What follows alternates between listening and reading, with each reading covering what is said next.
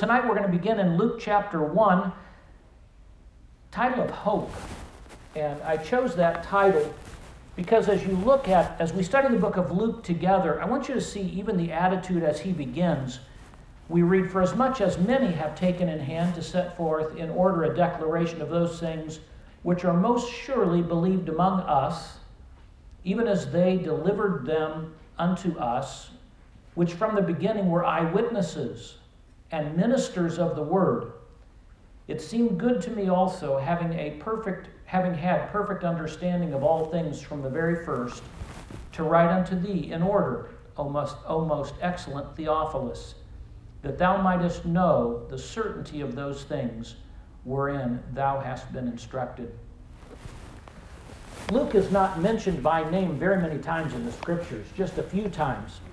But what I want you to notice is Luke describes why he has written this. And if you look, if, if we would have been doing this sheet together, you'd look at the first question. According to Luke, why did you write this book?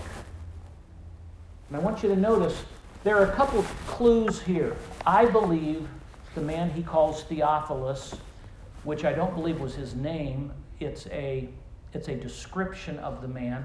I believe the man was already a believer. Um, he talks about it being things which most surely are believed among us in verse 1. He talks about us as if this man is part of that.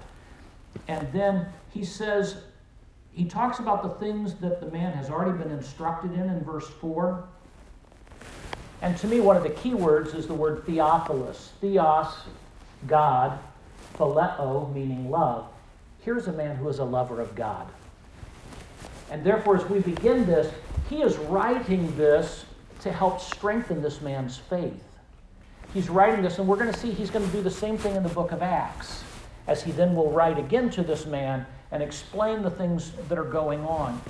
But I mention that because I think it's important. He wanted this man to have confidence in his faith. He wanted this man to know that the things he had been told are credible and the things that we believe are credible. And I think that's very important that we remember it is not a blind leap of faith where we just say, Well, I believe, but I have no idea why. We believe because what we believe is credible. It's easy to go back and to say, Yes, because of this, and because of this, and because of this, we know for certain what we believe is true. You can't go back and you can't recreate it, but the witness accounts, the things that we're told, are credible. Now, I want us to begin this evening looking at what were the days like, beginning at verse 5. There was in the days of Herod the king of Judea a certain priest named Zacharias of the course of Abia, and his wife was of the daughters of Aaron, and her name was Elizabeth. We kind of zip over that pretty quickly, but notice at the beginning of that verse there was in the days of Herod, the king of Judea. Herod was a very interesting man. He had 10 wives, he killed at least one of them we know of. It was a very wicked time. Um, I did not bring the family tree chart because it, I didn't know how to put it up on the screen. But the family tree of Herod is very interesting. It is all a family tree of murderers. And the family is all interconnected to where they were very jealous of each other. And um, this is the Herod that killed Jesus. And then, um, if we could see the family tree, you would begin to see we have a lot of intermarrying of cousins, of daughters to uh, fathers or daughter or uncle and, and niece, you'll see a lot of odd things happening.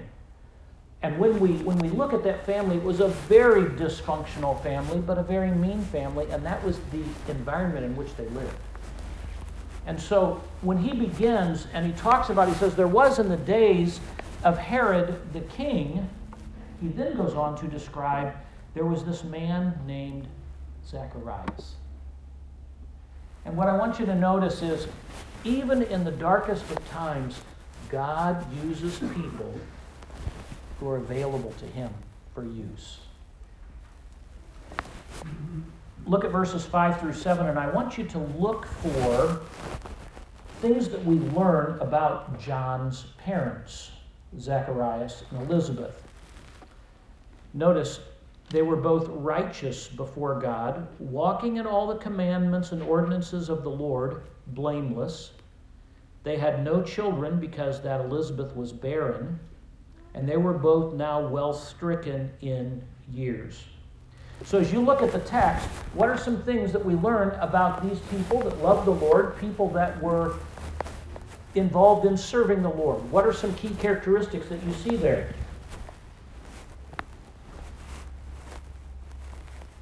Yes? They didn't have any children. They didn't have any children. What else do you see in the scriptures? They were They were old. What else?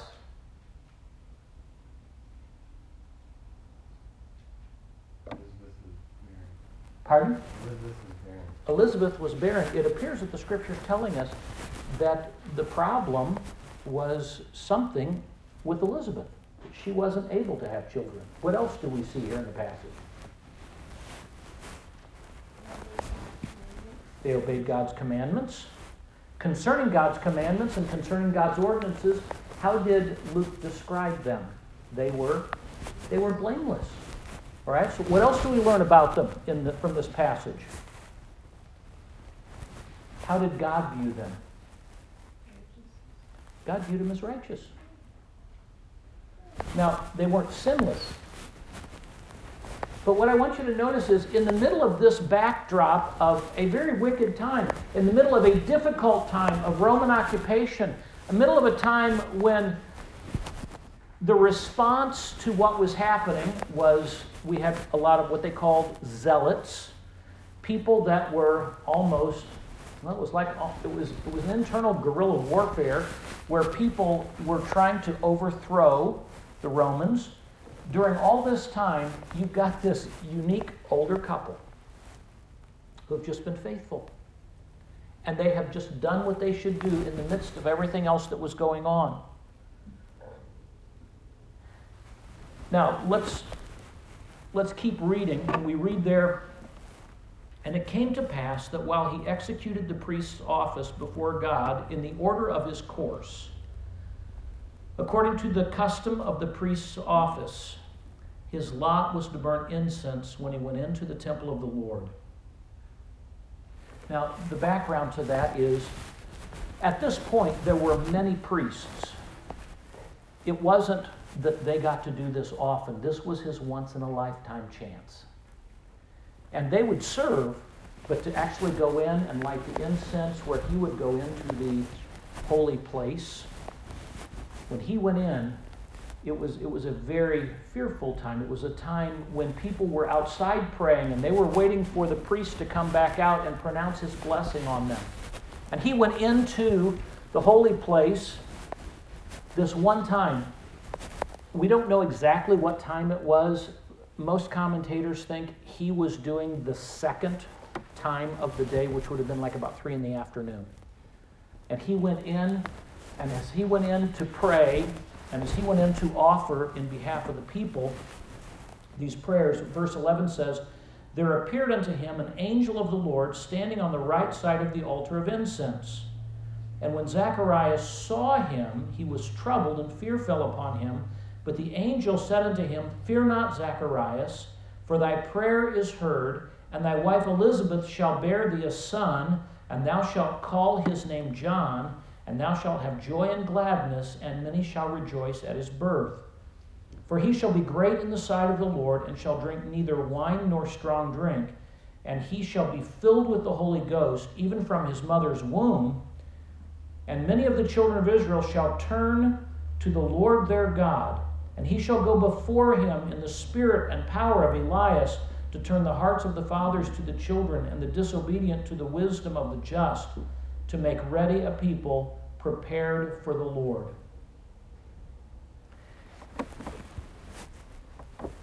For what had John's parents been praying? They wanted a son. And that was a burden of their heart, and it appears they've been praying for a very long time. You know, sometimes we have prayer requests that we have wanted and wanted, and the Lord has not seen fit to answer those yet. There is no, there's no statement here that, that gives the impression that God was tired of them doing that or that God was disappointed with them doing that.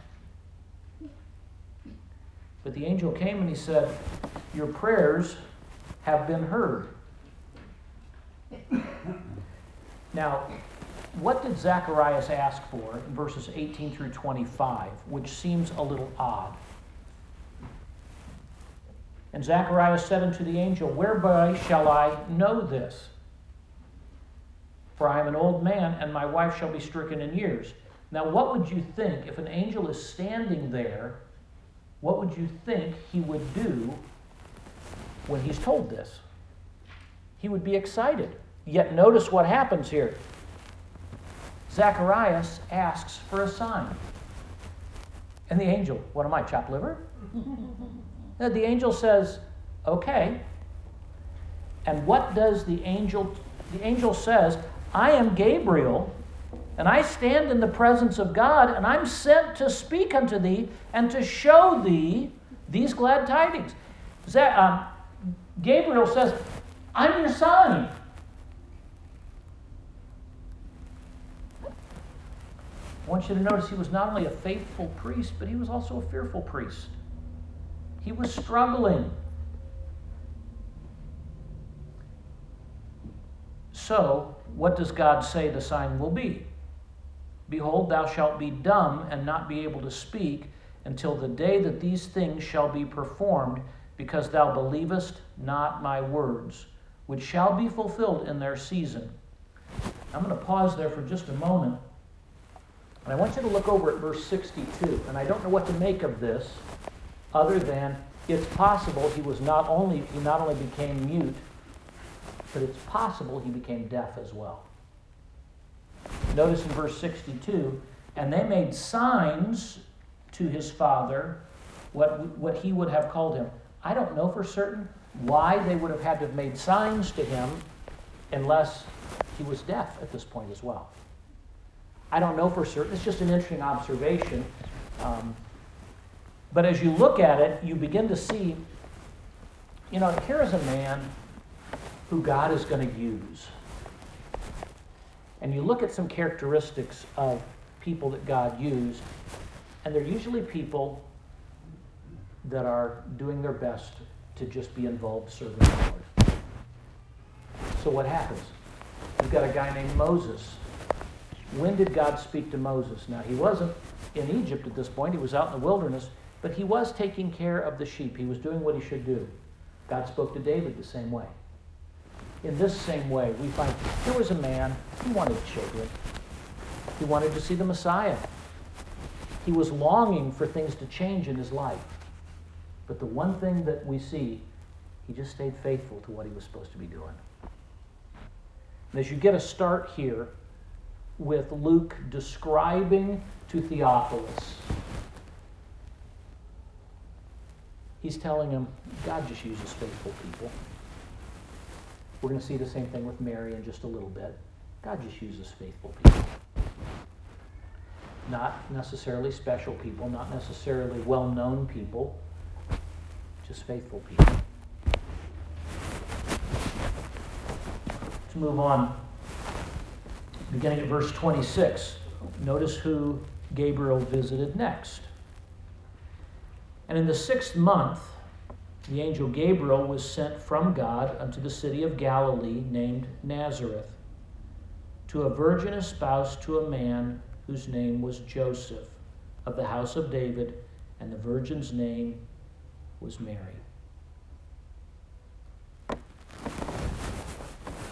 Mary was from the tribe of Judah. Mary, though, was from Galilee, from Nazareth. You know, sometimes there are sections of town that people look down on other people being from.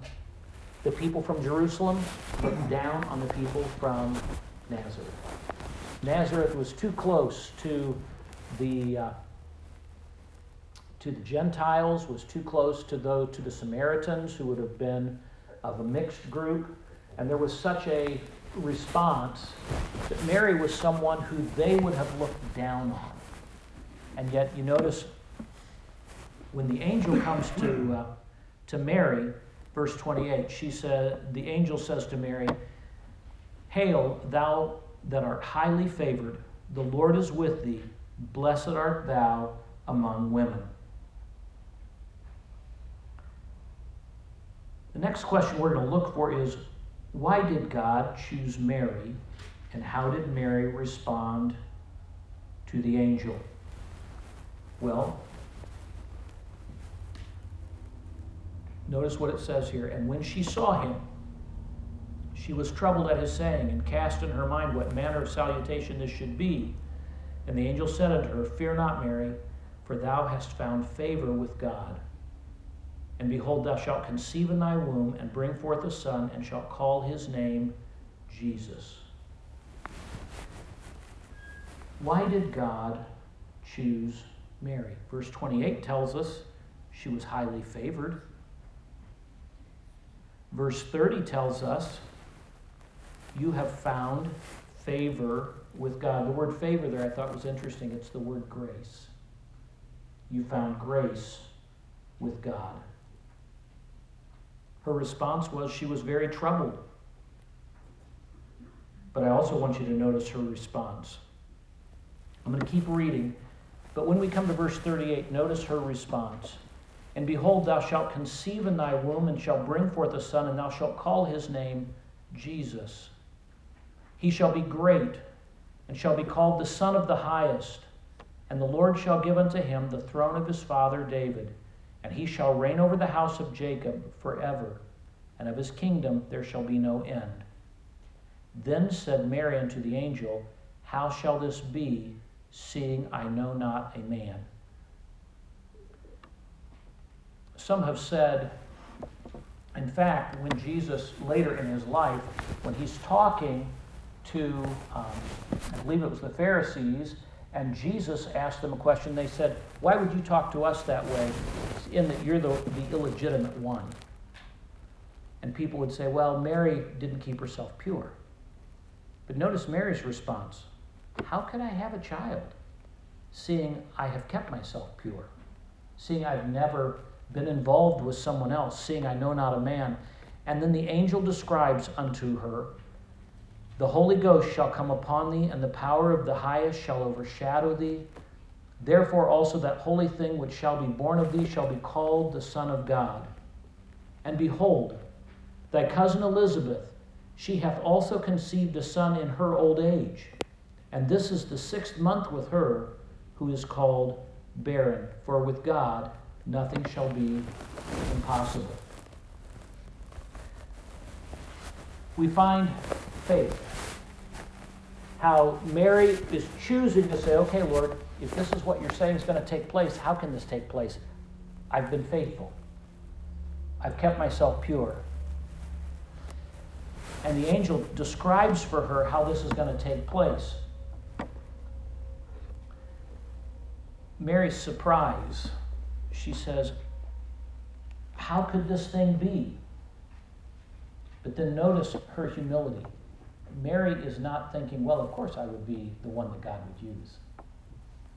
Mary was surprised that she would be used.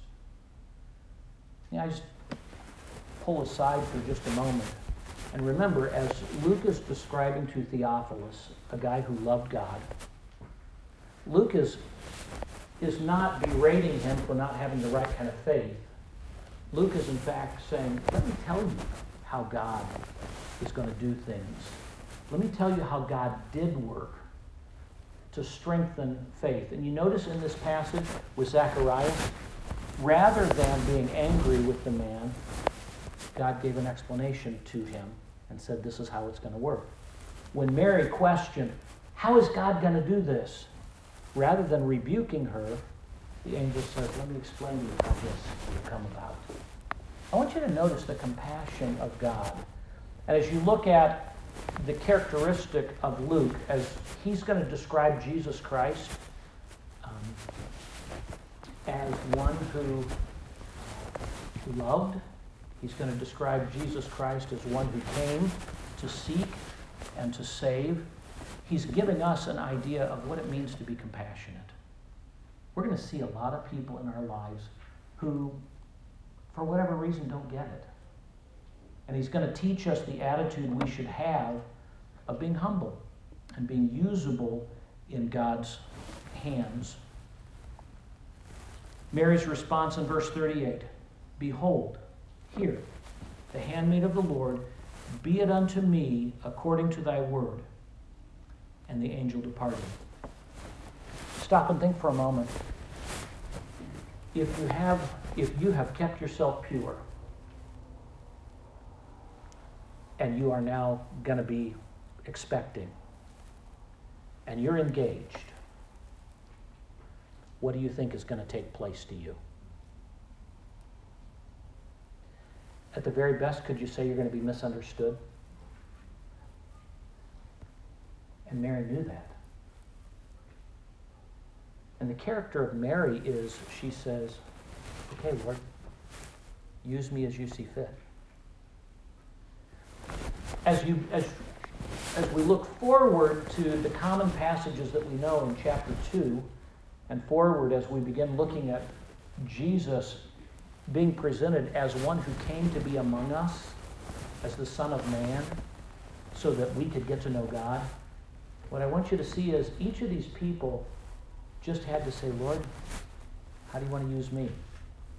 Now, Elizabeth was excited, but Elizabeth became somewhat of a curiosity as she was now expecting and was well beyond bearing years. In fact, the scripture kind of gives us this idea that finally Elizabeth didn't go out in public anymore because everyone was just kind of going. For Elizabeth, it was a joyful time, yet a little uncomfortable. For Mary, it was a joyful time, yet a little uncomfortable.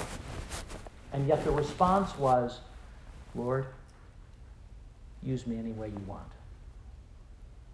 I just want to encourage you. I don't know how God is going to use each of us, but I do know He saved us on purpose. God wants to use us. And you're never going to be in the best of times.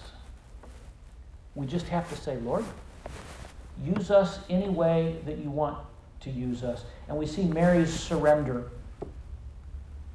Verse 39, we read, And Mary arose and went into the hill country with haste into the city of Judah and entered into the house of Zacharias and saluted Elizabeth. All right, now we know it is, uh, Elizabeth is in her sixth month. We didn't, I think I skipped over that passage there. Elizabeth is now in her sixth month. Mary goes to be with her for three months. That's what the text is going to tell us. And notice in verse 43, when we come to it, look for what does Elizabeth call Mary? And Mary entered into the house of Zacharias and saluted Elizabeth. And it came to pass when Elizabeth heard the salutation of Mary, the babe leaped in her womb, and Elizabeth was filled with the Holy Ghost.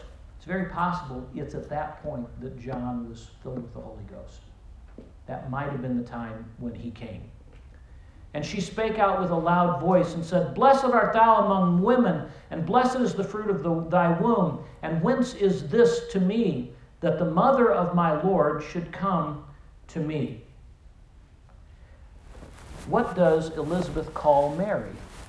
Notice, the mother of my Lord. She does not give any redemptive power to Mary. She doesn't say, Mary is the Redeemer. She says, No, it's the mother of my Lord. And then look a little bit further. For lo, as soon as the voice of thy salutation sounded in my ears, the babe leaped in my womb for joy, and blessed is she that believed, for there shall be a performance of those things which were told her from the Lord. I don't know how, Mar- how Elizabeth could have known, except the angel told her that Mary was going to be expecting. And when Mary came in, Elizabeth said, Everything that God has said is going to be performed in you. And Mary said, My soul doth magnify the Lord, and my spirit hath rejoiced in, notice what it says, God my Savior. Again, you know, there are, there are some that in trying to show honor to Mary, they have elevated Mary to a position that she was not. Mary says, I rejoice in God, my Savior. What does that tell you? Mary was a sinner. Mary needed a Savior. When you look at the, at the doctrines that were being taught in this narrative, we're learning that God chose to come. That God chose to come in a virgin because it had to be, our Savior had to be sinless. God chose to use a human being named Mary who was not sinless. And we're going to see as we go through this text, not tonight, but as we go through Luke, she was not a perpetual virgin, she was a mother. Um,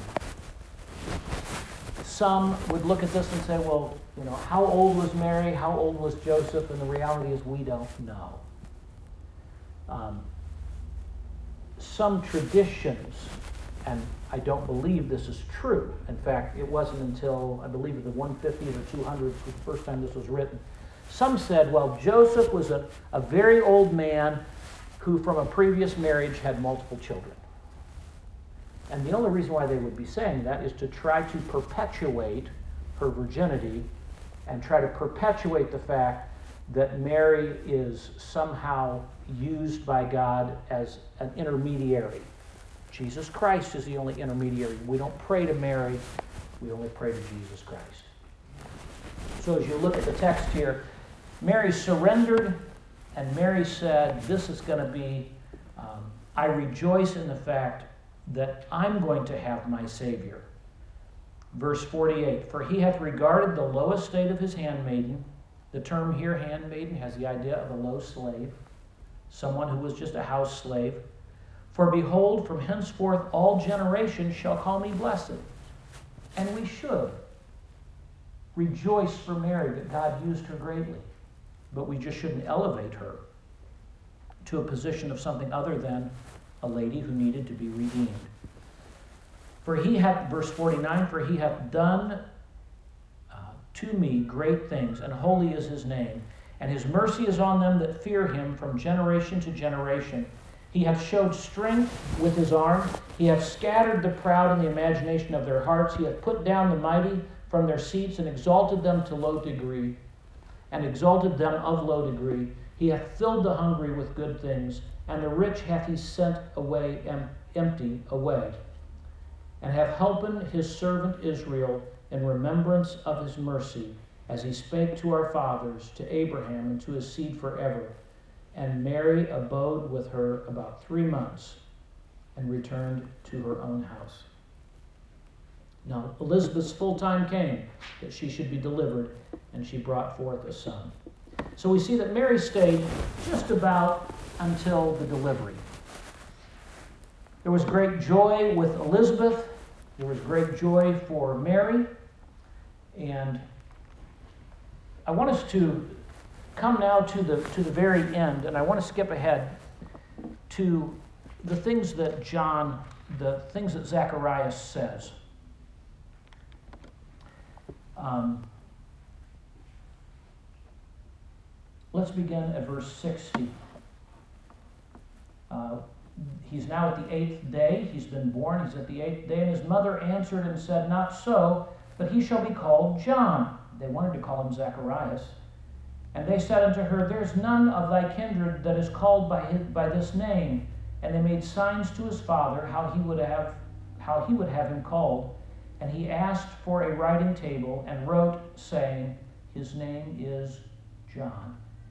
And they all marveled, and his mouth was opened immediately, and his tongue loosed, and he spake and praised God, and fear came on all that dwelt uh, round about them. And all these sayings were noised abroad throughout all the hill country of Judea. And all they that heard them laid them up in their hearts, saying, What manner of child shall this be? And the hand of the Lord was with him. And his father Zacharias was filled with the Holy Ghost, and prophesied, saying, and I want you to notice as we look what good news did the birth of John foretell. Blessed be the Lord God of Israel, for he hath visited and redeemed his people, and hath raised up an horn of salvation for us in the house of his servant David. He hath spake by the mouth of his holy prophets, which have been since the world began, that we should be saved from our enemies and from the hand of all that hate us, to perform the mercy promised to our fathers, and to remember his covenant, his holy covenant, the oath which he sware to our father Abraham, that he would grant unto us that we, being delivered out of the hand of our enemies, might serve him without fear in holiness and righteousness before him all the days of our life. What I want you to notice, what did Zacharias say the birth of John was foretelling? He was saying it would foretell that God was going to redeem his people. John's birth would foretell that God was going to protect his people. And we see the purpose of redemption. Look at verses 74 and 75. That he would grant unto us that we, being delivered out of the hand of our enemies, might serve him without fear, in holiness and righteousness before him all the days of our life. Isn't it interesting? Zacharias said the reason why God was going to redeem was so that they might serve him without fear in holiness and righteousness. You know, that's the way it is for us tonight. Jesus has redeemed us. We do not need to fear. But he saved us on purpose. He saved us that we might serve him in holiness and righteousness. Now, that's not an arm twist of saying, you've got to do this. That is saying, Jesus Christ came and he liberated us so that we can do this. We don't have to live under the bondage of sin anymore. And Zacharias was pointing ahead and saying, the birth of this forerunner who was promised is also the birth that, that reminds us that there's deliverance coming. You notice the compassion? As you look through this, there is not a meanness, there is a hope that's given to us as we look through this. Everything in Mary's life was turned upside down, but it was really right side up. Because now Mary could say, I'm here, Lord, use me. Zacharias was saying, Lord, Elizabeth and I are here, use us. And when John came, they looked at John and they said, John is the one who is pointing the way. And look at all that's going to take place. Um, verse 77 to give knowledge of salvation unto his people by the remission of their sins through the tender mercy of our God, whereby the day spring from on high hath visited us, to give light to them that sit in darkness and in the shadow of death, to guide our feet in the way of peace. John would foretell the knowledge of salvation, the knowledge of the mercy of God. John would foretell that there is light coming, and John would say there's going to be guidance for peace. As we approach Christmas and we focus rightly on the Lord Jesus Christ, it's fun to look back and see God use normal people, average people people that weren't necessarily the movers and shakers according to the community. A, girl, a, a, little girl, a young lady who came from a section that people would have said, well, you're not in the upper crust. To use a person that had to be misunderstood, but it was so important because Isaiah had prophesied a virgin's going to conceive and bear a son.